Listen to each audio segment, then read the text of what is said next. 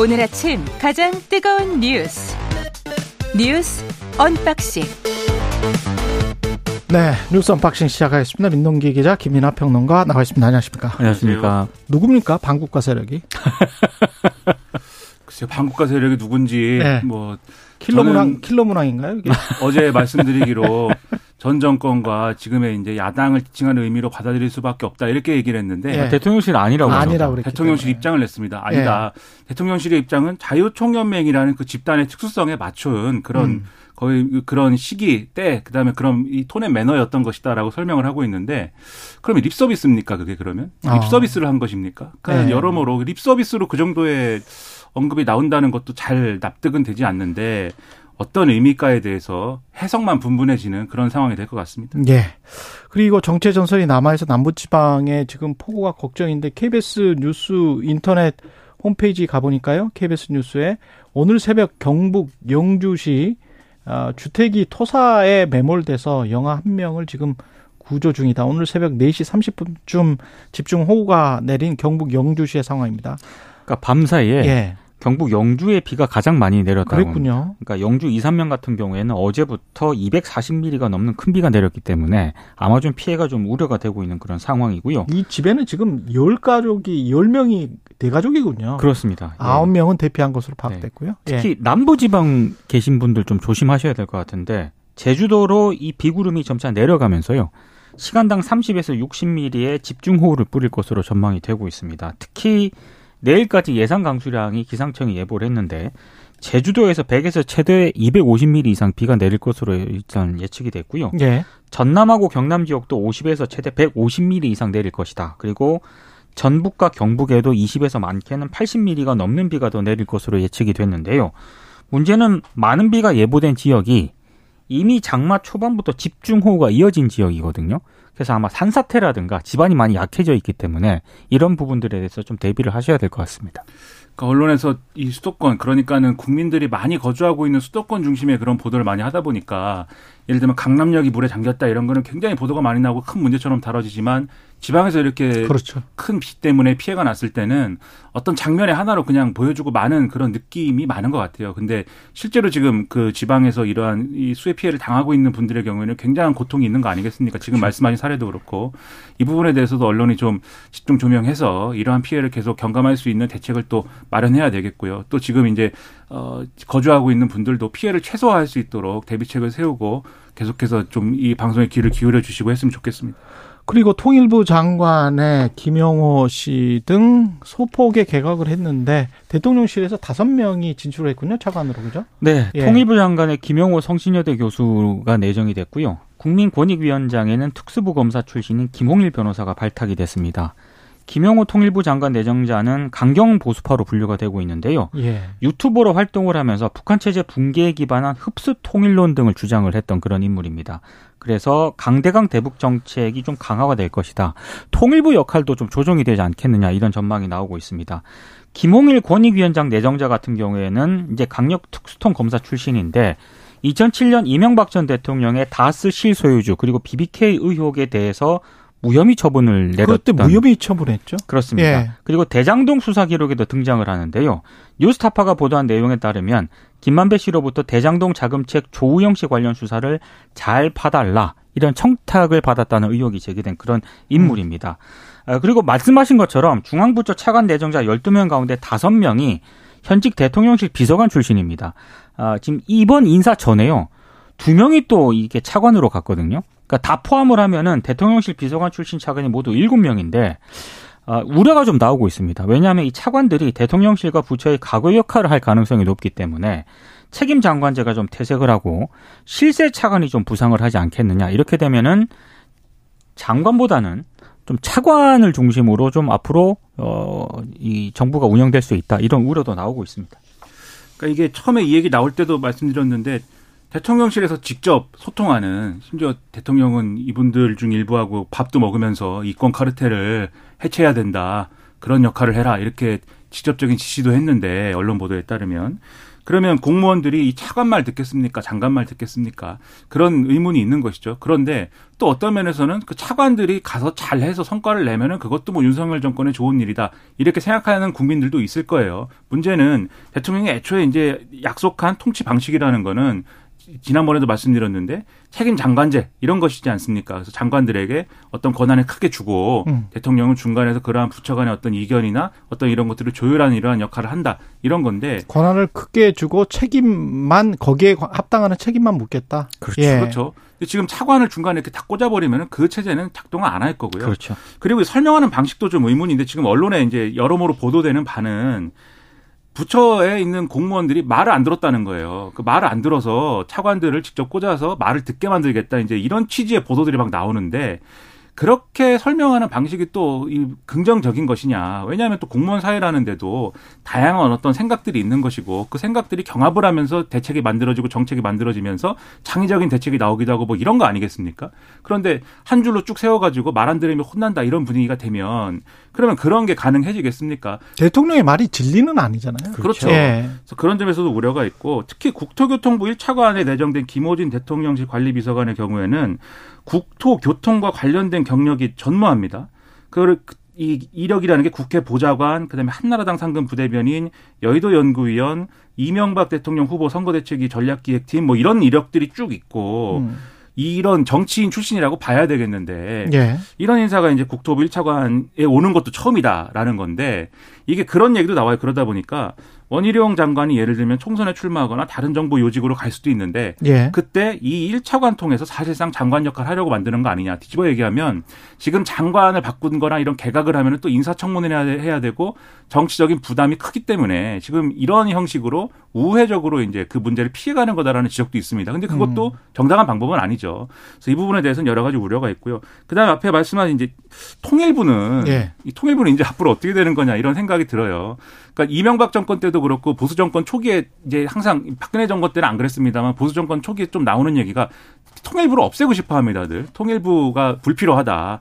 이런 것이 독립적인 어떤 독임제 부처로 있는 것이 부당하다 이런 지적인데 그런 지적도 있을 수 있겠습니다만 지금 예를 들면 이 통일부를 없애려면 정부조직법이나 이런 걸 바꿔야 되는데 그럴 수가 없는 환경이지 않습니까?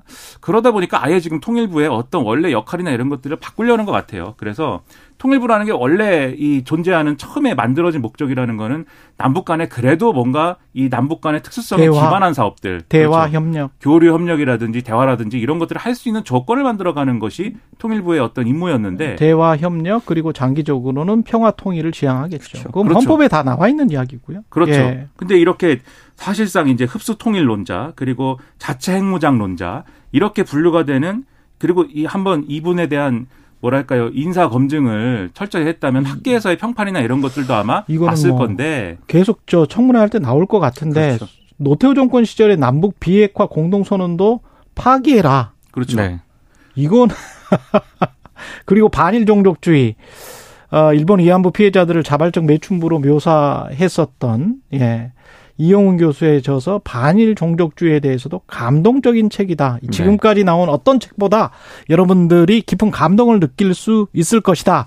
이렇게 생각합니다. 라고 본인이 직접 이야기를 했습니다. 이런 분이 통일부 장관 후보자가 됐습니다. 그러니까 이게 어떤 인식인 것이냐. 학계에서의 평판이나 이런 것들도 제가 알기로는 좀 극단적인 인사이다라는 평판인 걸로 알거든요.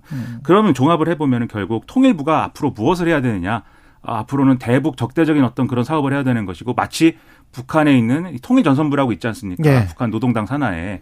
거기 말하는 통일전선하고 우리 통일부하고 이 통일 얘기는 다른 건데 거기 통일전선은 남한을 고립시키는 통일된 전선을 만들자는 거고 우리는 남북통일 얘기하는 이 의미가 다르지만 그렇죠. 사실상 거기에 해당하는 부처로의 변화이다. 이렇게 볼 수밖에 없는 거고 그게 아마 반국가 세력 운운한 이 어떤 윤석열 대통령의 언급과도 철학을 같이 하는 그러한 문제일 것이다라는 생각이 강하게 듭니다. 예. 박영수 구속영장 기각 전에 이거 한 사람만 더 짚고 나가죠. 국가공무원 인재개발원장 내정자 김채환 유튜브 활동을 했는데 다양한 이야기를 했군요. 예. 사실 어제 가장 인사에서 논란이 됐던 인물입니다. 자신이 운영한 유튜브 채널에서 군 통수권자, 여기서 군 통수권자는 문재인 전 대통령을 말하는데요.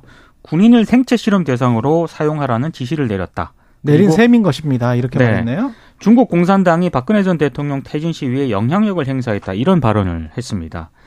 김채환의 시사이다라는 그런 유튜브 채널을 운영을 하고 있더라고요.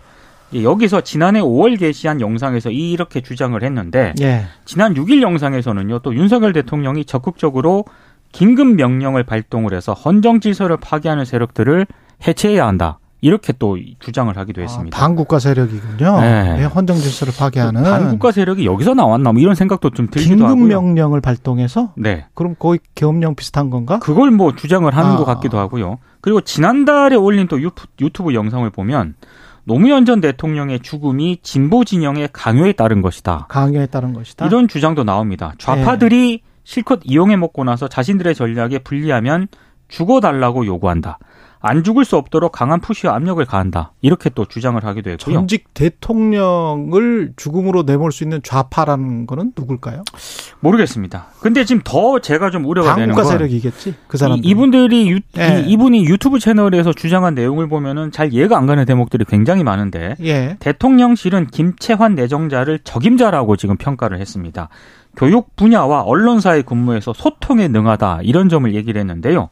참고로 김 내정자는 고시학원 영어 강사하고 법률 저널 발행인 등을 거쳤다라고 하는데, 이분이 지금 국가 공무원 인재개발원장이지 않습니까? 여기 그 행시 패스한 사람들이잖아요, 다.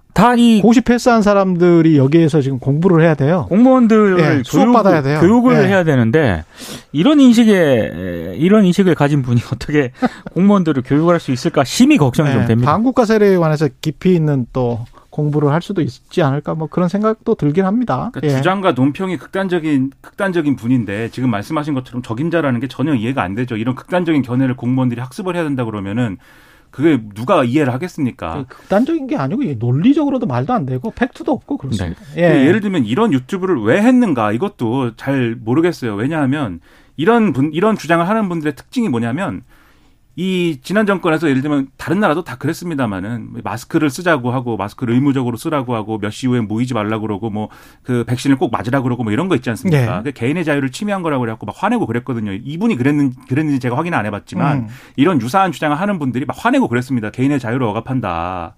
근데 지금 이 문재인 전 대통령이 군인을 생체 실험 대상으로 사용하라는 지시를 내렸다라면서 반발한 이 대목은 뭐냐면, 그 당시 군부대의 경우에는 지시를 내린 셈인 것입니다. 네, 결국은 주장의 형식으로 이제 포장을 했는데, 이런 주장을 한 근거는 뭐냐면, 군부대라는 데는 외출이나 이런 것들이 어쨌든 통제돼 있지 않습니까? 그리고 군인들이 다 백신을 접종을 했어요. 그러면은 워낙 이제 앞으로 마스크도 해제해야 되고 여러 가지로 방역 완화를 해야 되니 군 부대에서부터 방역 완화를 해보자. 그래서 그렇죠. 시범적으로 실시를 했던 거거든요. 그게 또 생체 실험이다, 이렇게 얘기를 하는 거예요. 선전선동 가짜뉴스와 관련해서 자유총연맹에서 그 윤석열 대통령이 이야기하지 않았습니까? 강하게 성토를 하셨죠. 이분이 가짜뉴스나 선전선동에 대간 것 같은데? 그러니까 이분의 그럼 이런 분들의 논리에 따르면 이렇게 해도 문제 저렇게 해도 문제, 언제나 비난할 준비를 갖춰있는 그러한 유튜브를 운영한 것이나 다름이 없지 않느냐, 저는 그런 생각도 드는데, 무엇을 공무원들이 거기서 배울까요? 근데 이분은 적임자라고 합니다. 그거는 이제 대통령실의 주장이고요. 50억 클럽 의혹과 관련해서 박영수 전 특검의 구속영장이 기각됐습니다. 일단 직무 해당성 여부라든가 금품의 실제 수수 여부, 금품 제공 약속의 성립 여부 등에 관해서 사실적 법률적 측면에서 다툼의 여지가 있다, 이렇게 판단을 했고요. 지금 시점에서 구속하면 피의자의 방어권을 지나치게 제한할 수 있다는 게 재판부의 판단입니다. 근데 지금 비판도 제기가 되고 있는데요. 지난해 1월 박영수 전 특검을 마지막으로 조사한 뒤 1년 정도가 지난 3월에서야 검찰이 본격적으로 강제 수사에 착수를 하지 않았습니까? 그러니까 검찰의 지연된 수사가 결국에는 영장 기각에 빌미를 준 게 아니냐, 이런 비판이 좀 나오고 있습니다. 특히 이제 박영수 전 특검 같은 경우에는 특수통 출신이지 않습니까? 그렇죠. 네. 어떤 분이 이런 얘기를 하더라고요. 1년이 넘는 기간 동안 박영수 전 특검 쪽에서 과연 가만히 있었을까? 안 있었겠죠. 네, 이런 얘기도 하고 있습니다. 그리고 어제 또 같은 날에 영장실질심사를 받은 측근이자 전 특검보였던 양재식 변호사 있지 않습니까? 역시 구속영장도 기각이 됐습니다. 범죄 사실 일부에 대해서 다툼의 여지가 있고 증거인멸이라든가 도망갈 염려가 없다라고 이제 기각 사유를 설명을 했는데, 검찰은 구속영장 재청구 여부를 검토할 예정이라고 하는데 잘 될지는 잘 모르겠습니다.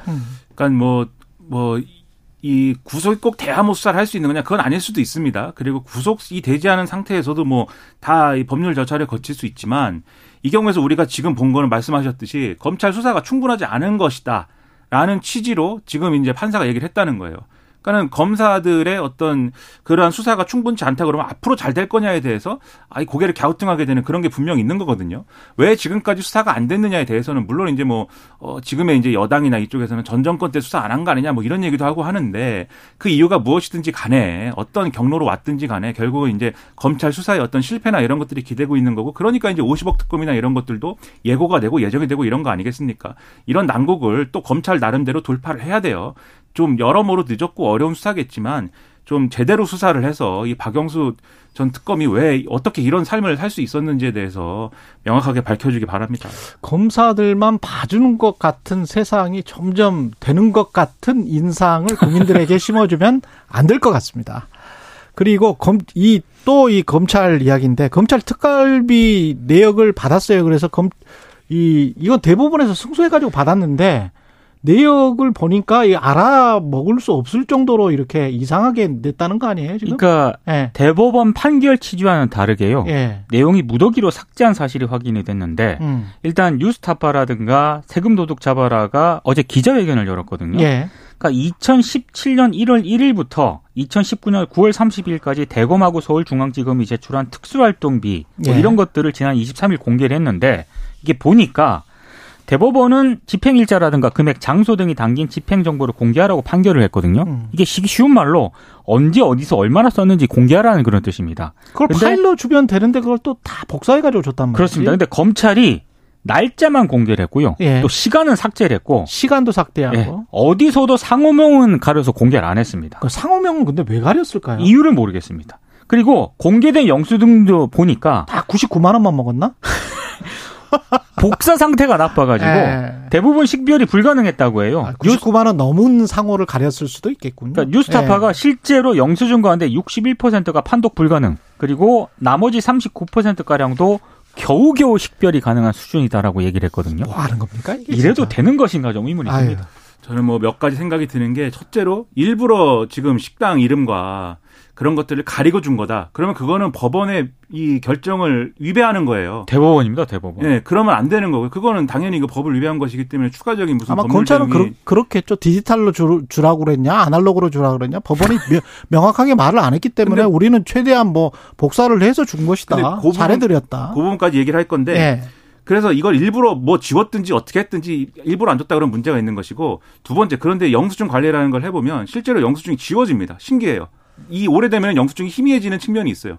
그러면 그렇게 어떻게 하다 보니까는 이게 뭐 희미해져갖고 안 보입니다라고 주장을 하고 있는데 그거는 제가 볼 땐 영수증이 이 희미해지는 건 이해할 수 있습니다. 근데 문제는 뭐냐면 실제 영수증이 희미해져서 우리가 줄 내용이 없다라고 그러는 거는 그 영수증 이외에 다른 정보는 그런 관리를 안 하고 있다는 거예요. 그러니까 영수증에 써 있는 거를 예를 들면 이 지출 결의서나 이런 데 써야 될 거 아닙니까? 근데 얼마 왜 상호만이 어디서 희미해지지? 상호만? 그러니까 말입니다. 근데 이제 그런 영수증도 있고 다 없어진 영수증도 있어요 지금. 그래서 제가 말씀드리는 거는 이런 경우든 저런 경우든 검찰이 두 가지 경우 중에 하나다. 일부러 줄 수 있는데 안 준 것이거나 줄 수 있는 수단이 있는데 디지털로 주든 뭘로 주든 안 준 것이거나 아니면 특활비 내역 자체를 제대로 관리를 안 하고 완전히 방기하고 이것은 회계 처리도 모두 아닌 방식으로 영수증만 첨부해가지고 관리하고 있다는 게 드러난 것이다. 둘 중에 하나이다. 검찰은 어느 쪽이라고 인정을 할지 지켜보면 답이 나올 것 같습니다. 대법 판결이 나왔는데 이건 압수수색 들어가야 되는 거 아닙니까? 아, 검찰을 압수수색 할 수가 없나?